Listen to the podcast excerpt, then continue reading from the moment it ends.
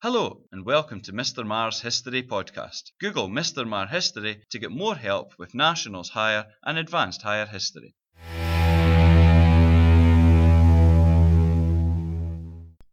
In today's podcast, we will be discussing events in Cuba during the Cold War, particularly the potentially deadly 1962 Cuban Missile Crisis. Cuba is a small island in the Caribbean, found just south of the Florida coast. It was also almost the scene of a nuclear war which could have ended the world as we know it. Throughout the 1950s, Cuba had been run by an American supported government. However, in 1959 a revolution took place in Cuba. The US backed government, led by a man called Batista, was replaced by a revolutionary group led by Fidel Castro.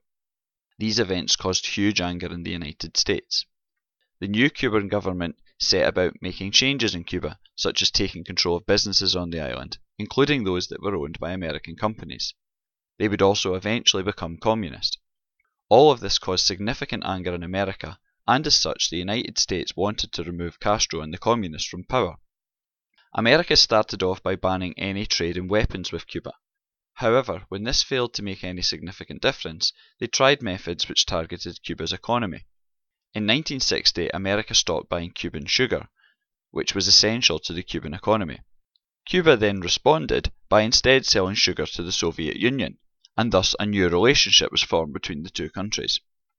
America then tried more direct methods of changing Cuba's government. They backed a group of Cuban exiles to return to Cuba and with the intent of removing Castro from power, potentially even killing him. This group landed at the Bay of Pigs in Cuba. However, Castro was aware that they were coming, was ready for them, and as such those that took part in the operation were either killed or arrested. This was a disaster for the United States. As a result of this action and others, Cuba then asked the Soviet Union for military protection.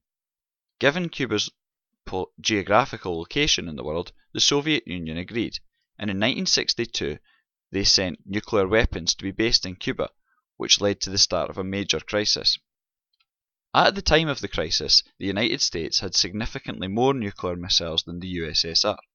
The Soviet leader, Nikita Khrushchev, could not afford to change this, and in fact he wanted to spend less on the military and more on domestic policies.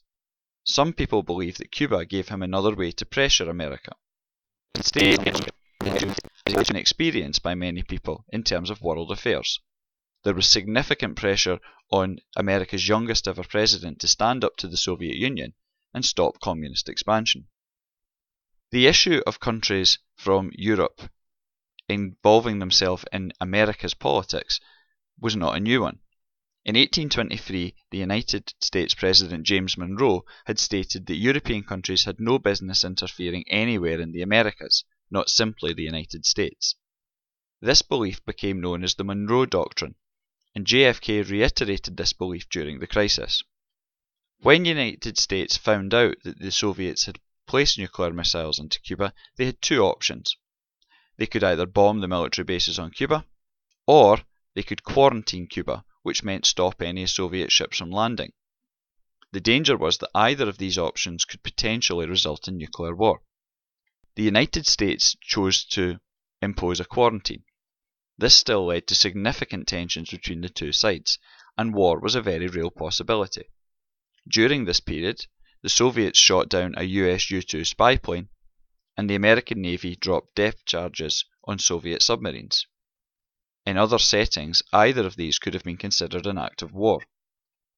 Each country had its nuclear weapons on standby. Both the United States President John F. Kennedy and the Soviet Premier Nikita Khrushchev considered launching a first strike nuclear attack and historical accounts from the time suggest that both came within minutes of doing so. Fortunately, however, this did not take place. Instead, the Soviet Union backed down and turned their ships around and agreed to remove nuclear weapons from Cuba. The United States had won a significant public relations victory.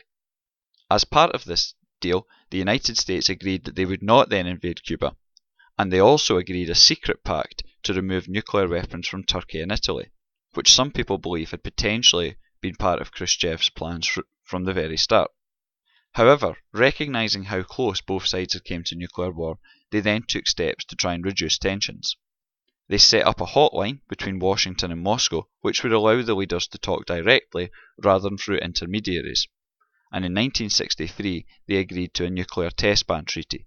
For now at least, the Cold War was still not going to turn hot.